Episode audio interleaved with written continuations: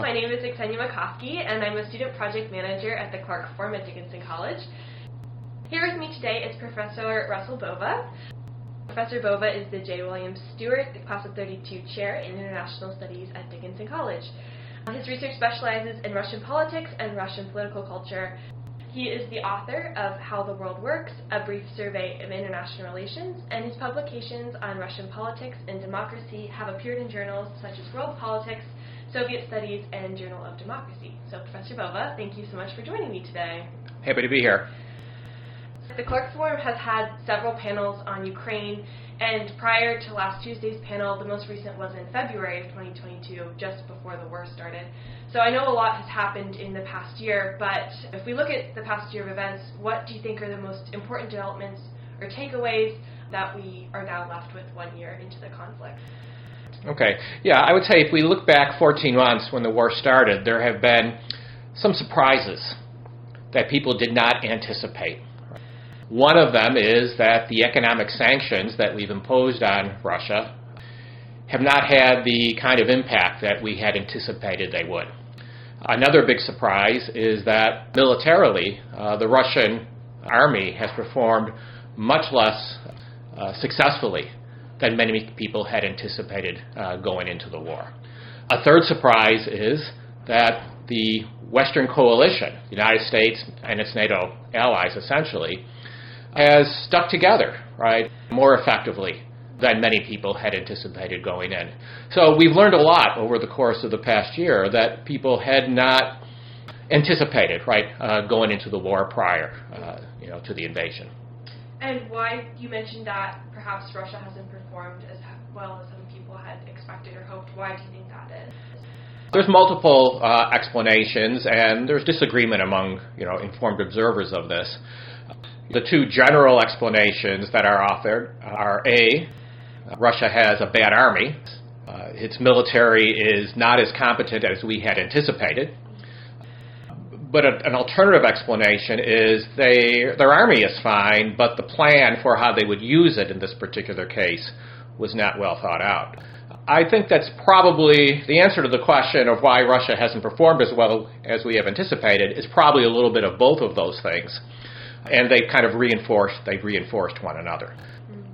I noticed last week that President Putin he signed a new law that draftees are prevented now from leaving the country. Do you think that that indicates anything about the current state of the Russian military? There's a couple things. So you got to remember back in September. The Russians were running short of military manpower because they were losing an incredible amount of soldiers to casualties over the prior months. So they had a partial mobilization. Now, this mobilization is, was of reservists. These tend to be older men and women who have some prior experience. They're not young, college age, you know, 19, 20 year old conscripts. Russia does have a conscription army, but to this point in time, those young conscripts have not been sent to the war in Ukraine.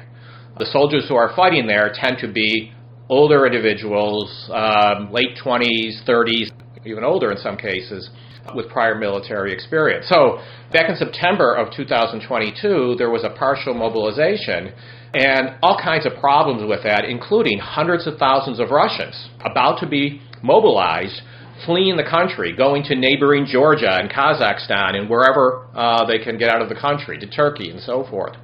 So this new law is intended to make it more difficult for people to avoid being called up. Now, this particular law is only applying to those young conscripts who are still not being sent to the front. But the indications seem to be that this is kind of a trial run and that this new law will eventually be applied to reservists as well, should there be another mobilization or a partial mobilization later this year. Mm. And one question that I was hoping someone would ask on Tuesday night, I guess it was, but no one got around to, is the grain situation in Ukraine. Ukraine is one of the world's top exporters of wheat Correct. and other grain products, um, and they're usually shipped to like the Middle East. Um, but Russia's invasion obviously disrupted that, and I know that there was some, you know, UN deals to help supply that, and it's been partially effective. But now what's happening, I think, in Europe is a lot of countries there's a kind of a over too much uh, grain that's entering the countries in countries like Romania, Slovakia, there's kind of a backlog and they're not as supportive. Yes, yes. So, what are the impacts of this now that we're going to see? So let's go back to the beginning. When the war began, most of the grain that leaves Ukraine, you know, goes on ship via uh, the Black Sea. The Black Sea is a war zone. There's a threat to those ships. Insurance costs were rising as a result of the war taking place in that vicinity. And so Ukrainian grain was not uh, able to leave the country. And grain exports are crucial, not just for providing supplies to the world, particularly the global south. Those grain exports and other exports, you know, going through the Black Sea are crucial for the U- Ukrainian economy in general. So back in, I think it was like around March or April of 2022, a deal was negotiated. It was mediated by the Turks in which the Russians agreed to allow ships loaded with Ukrainian grain to safely pass through the Black Sea to reach global markets. And the, I think the reason the Russians were willing to do that is because you know, they weren't trying to help out the Ukrainians. The Russians were looking to, for support in the global south, right, for their war, or at least to keep the global south neutral in the war and making Ukrainian grain shipments unavailable to countries in the global south, which were dependent upon those, would not have been an effective political strategy. So the Russians uh, reached a deal. The deal expired uh, just about a month ago. It was extended temporarily. It's set to expire again in May. So it remains to be seen how that will, what will happen going forward. But related to that, and the other issue you are raising is um, a lot of Ukrainian grain has been making its way to countries in NATO who are militarily aligned with the Ukrainians. And those countries have opened their borders to those Ukrainian uh, exports, and they've helped to pick up some of the slack that resulted from even temporary inability to export through the Black Sea to the rest of the world. But now, those countries, and you mentioned some of them, but include many others, Poland, for example, which has been one of the most ardent supporters of Ukraine, has now basically said we're not going to import any more grain from Ukraine. And the reason is very simple it has been driving down prices in, U- in Poland, uh, and that has been harmful to the Polish agricultural sector likewise with the grain topic, I know that before the war there was concerns that Ukrainian farmers would not be able to harvest the wheat from the previous winter and then even plant in the fall. Has this been a, still a concern from the war, or has that kind of have farmers adapted to that? Yeah, I mean, there's been some dislocation clearly, right? If you're in the middle of a war zone and yeah. bombs are dropping, and you know the war is being fought on territory that used you know, previously was agricultural land. Some of that territory is not now being used for uh, producing grain or anything else for that matter. But remember, Ukraine's a big country. It's the second country, second largest country in Europe, and that's only if you include Russia as a as a European country. So there's lots of land in, in Ukraine that is con, uh, continuing to be utilized for farming purposes. The grain is being harvested and it's being sold, right, to, uh, to meet the needs of Ukrainian citizens for food, to export through the Black Sea to the global south, and over land to countries in, in Europe. So, in large part, the Ukrainian agricultural economy is continuing to function with some dislocations, as one would expect, you know, given that there's a war. There's been quite a few meetings between China and Russia. Is this an alliance that, you know, the U.S. or Ukraine should be concerned about? I wouldn't call the, the Russian Chinese relationship an alliance, right? If by that we mean an agreement whereby each is, is committed to coming to the military defense of one another, right? Like NATO. It's not an alliance in that sense. But you could say uh, it represents an alignment of interest at this particular point in their, in their relationship. If you look at what's happening in Ukraine from the Chinese perspective, there are things about it that the Chinese might be happy about, and there are things that they might be concerned about. For example, China has no interest in seeing this war escalating to the nuclear level. And one suspects that the Chinese have been warning the Russians that this would not be something that China could support. On the other hand, to the extent that it distracts the United States from the Taiwan issue, from the South China Sea issue, that you know might be of some utility to the Chinese because it prevents the United States from moving forward, you know, with this pivot to Asia that we've been talking about now for the past at least three presidential administrations, because now we're preoccupied with our support of Ukraine. And so, to the extent that both China and Russia have an interest in challenging what they call American hegemony in the world, there is this alignment of interest between the two countries at least on this particular issue. I would also add that this has led to further economic interaction between the two countries. China needs and can use relatively cheap Russian energy to fuel its dynamic economy. Russia, on the other hand, is a major energy provider for the rest of the world. In fact, there's not a heck of a lot other than energy and raw materials that Russia exports to the rest of the world. So, to the extent that China becomes a place to export natural gas and oil, which the Europeans at this point are no longer buying from Russia, it's, it's useful to Russia to have that relationship with China as well. Similarly, are there any kind of other like alignment of interests, the word that you use, between any other countries that should be considered or important in the war? You know, on the pro-Ukraine side, it's obviously the United States, the, the NATO countries of Western Europe, Japan, uh, and so forth. On the Russian side, it's basically Russia, Belarus, which is becoming more and more a satellite of Russia. We've already talked about the relationship with China. And beyond that, the Iranians are providing the Russians with some military support, the North Koreans as well. But if you look at much of the global south, it's really, you know, more or less kind of an ambivalent relationship to this war. If you think of countries like India, Sub Saharan Africa, and so forth, they're not aligned firmly on one side or the other, but you know they are not necessarily you know going out of their way to condemn the Russian invasion either, right? This is not an issue that is central on their you know uh, list of interest uh, around the world. So you mentioned that economic sanctions have kind of been more symbolic than actually effective. Yeah, I w- I wouldn't go quite that far. I mean, they've they've been significant in the sense they've caused pain, mm. right, for the Russians, right? Russian consumers, Russian industry, the Russian military have all felt uh, a real impact from these sanctions. Okay, so they've caused pain for all of those sectors of Russian society and the Russian economy. But you have to remember that the purpose of sanctions is not just to cause pain; is to see that pain translated into a change of policy. And so far, we have not seen that change of policy. We have not seen any retreat, right, from Russia's determination to continue its war effort in Ukraine. And the reason why that pain has not translated into a change of policy, I think, is twofold. One, Russia is an authoritarian regime which has upped the level of repression over the last year. And so, even if Russian citizens are feeling the impact of sanctions, their ability to do anything about that is relatively, is relatively limited. Number two, the Russians have been able to find ways to at least mitigate, if not entirely eliminate, that pain. So you can't buy semiconductors from the United States anymore, you buy them from China. Or you transship them. U.S. sells semiconductors to Kazakhstan and somehow they find their way into, into Russia. So they've been able to not eliminate the pain, but reduce its impact enough so that at least at this point, Putin does not see that the the impact of those sanctions is enough to force his hand when it comes to you know how he's going to conduct a war in Ukraine. Okay, so you have economic sanctions, and then we have you know Western military aid from a lot of the European right. countries and the United States, and then uh, we've also you know military training that's going on. There's still on top of that diplomatic talks that are still happening.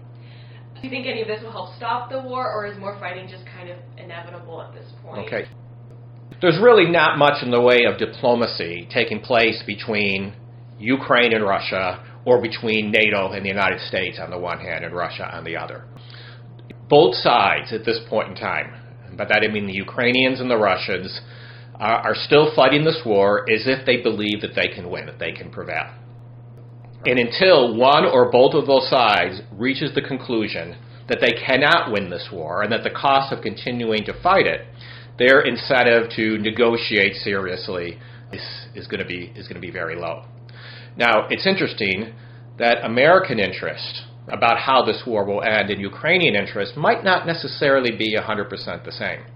The Ukrainians are, you know, that's the country whose land has been taken away by the Russians.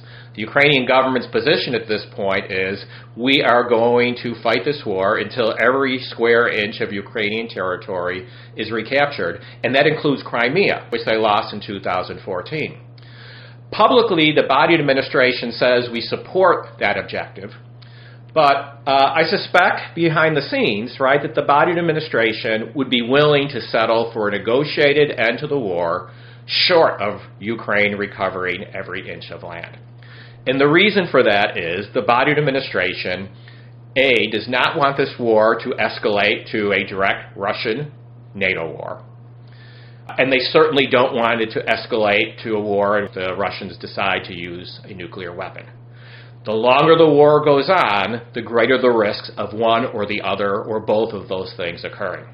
So, I think the Biden administration would like to reach negotiated settlement. They would be more willing than the Ukrainians would be to make compromises, which would entail Russia re- retaining control of at least some parts of Ukrainian land. And at that point in time, the Biden administration would have to use the leverage that we have, and the leverage comes in the form of the military assistance that we give to the Ukrainians, to have the Ukrainians reach the conclusion that a negotiated settlement might be in their, in their interest as well. And you went, you talked about Crimea, which was my next question. You mentioned how it was a kind of a red line, and you could see that the conflict escalating after that. What do you mean by that? Well, okay, so there's a couple of things that I think distinguish Crimea from the the rest of eastern Ukraine, which Russia now occupies. One distinction is time. Russia took control of Crimea in 2014. They have had control of Crimea now for close to a decade. So to give up Crimea, either by losing the war, losing it militarily, or through a negotiation, is going to be much harder for the Russians to accept than making concessions on territory in the Donbas region or other parts of eastern Ukraine. The other reason there's a difference is, is the history. Crimea, up until 1954, was a part of the Russian Republic of what was then the former Soviet Union. In 1954, the Khrushchev administration in the Soviet Union transferred Crimea to the Ukrainian Soviet Socialist Republic. At that point in time, that was really of little significance because both Ukraine and Russia were part of the same country, the Soviet Union. When the Soviet Union collapses, however, Crimea goes with the rest of Ukraine as an independent and sovereign, and sovereign state. Now, there's a long history of Russian Ukrainian relations and the status of Crimea that goes back centuries. It is not true as Putin would sometimes have us believe, that Crimea has always been a part of Russia. No, that's, that's not the case. But if you simply look at recent history, Crimea was a part of Russia or part of the Russian Federation up until 1954, and that is not true of the rest of the land that they currently occupy.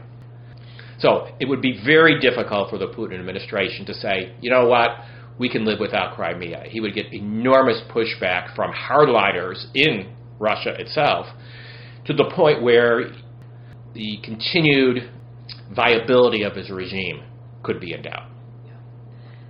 And just to finish, is there any other information that you would like to add about the war or the conflict that you think listeners should be aware of? Well, a couple things. My best guess is this is going to be a long conflict. I hope I'm wrong, and nobody really knows, you know, for for sure. But if one year from now we are still talking about a war occurring in Ukraine, that would not be that would not be surprising. So that's one thing that observers have to, you know, uh, listeners of this have, uh, interview should keep in mind. And the other thing is, we have a presidential election coming up in 2024, and there's a very good chance that if this war, if I'm correct, that this war is still occurring in the run up to that election, that the war might very well become an issue. And it's interesting that those on the sort of the Trump wing of the Republican Party and many on the progressive wing of the Democratic Party are of the same mind when it comes to the question of how long American support for Ukraine should continue both of those very different wings of American politics, you know, the MAGA right and the progressive left, are raising the same questions about how much military support, how much money we should be expending on Ukraine, about whether the risk of this escalating to something larger, a direct U.S. Russian confrontation, is really worth it. And I suspect in 2024, you're going to have increasing pressure from both of those sides of American politics beginning to shape even the Biden administration's approach to the war. So, something to be paying attention to, I think, next year.